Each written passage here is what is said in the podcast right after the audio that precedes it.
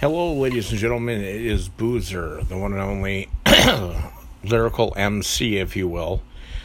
Uh, very smooth voice, uh, very calm voice, um, very soothing voice, if you will.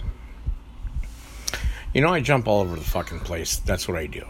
Um, I am a fucking Marine, so I jump all over the fucking place. That's what I do. Um, but there's certain things that I like to bring up in life, and you know, we like to see what others think about sometimes, and it's always the topic that I'm about to mention is always funny because it's something that is so taboo, but you know, everyone does it.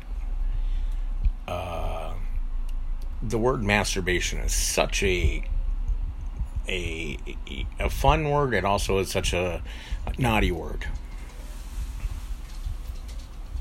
That being said, that's something that's part of most of our life since we're fucking 10 years old or up into your 40s. Um,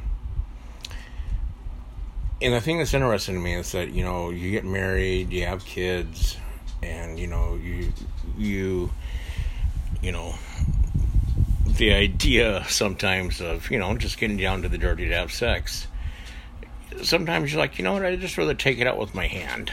Um,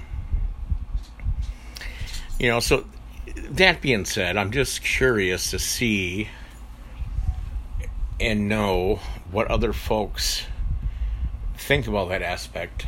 Um, because we, as we get older, obviously, we all know that you know we get, uh, especially married folks, you know, you get tired of one another and things don't spark the way they used to, and you know you you want that release in certain ways. That being said, it's a curious topic to discuss sometimes because I know it sounds so taboo, but it's something that should be addressed, um, especially with married folks.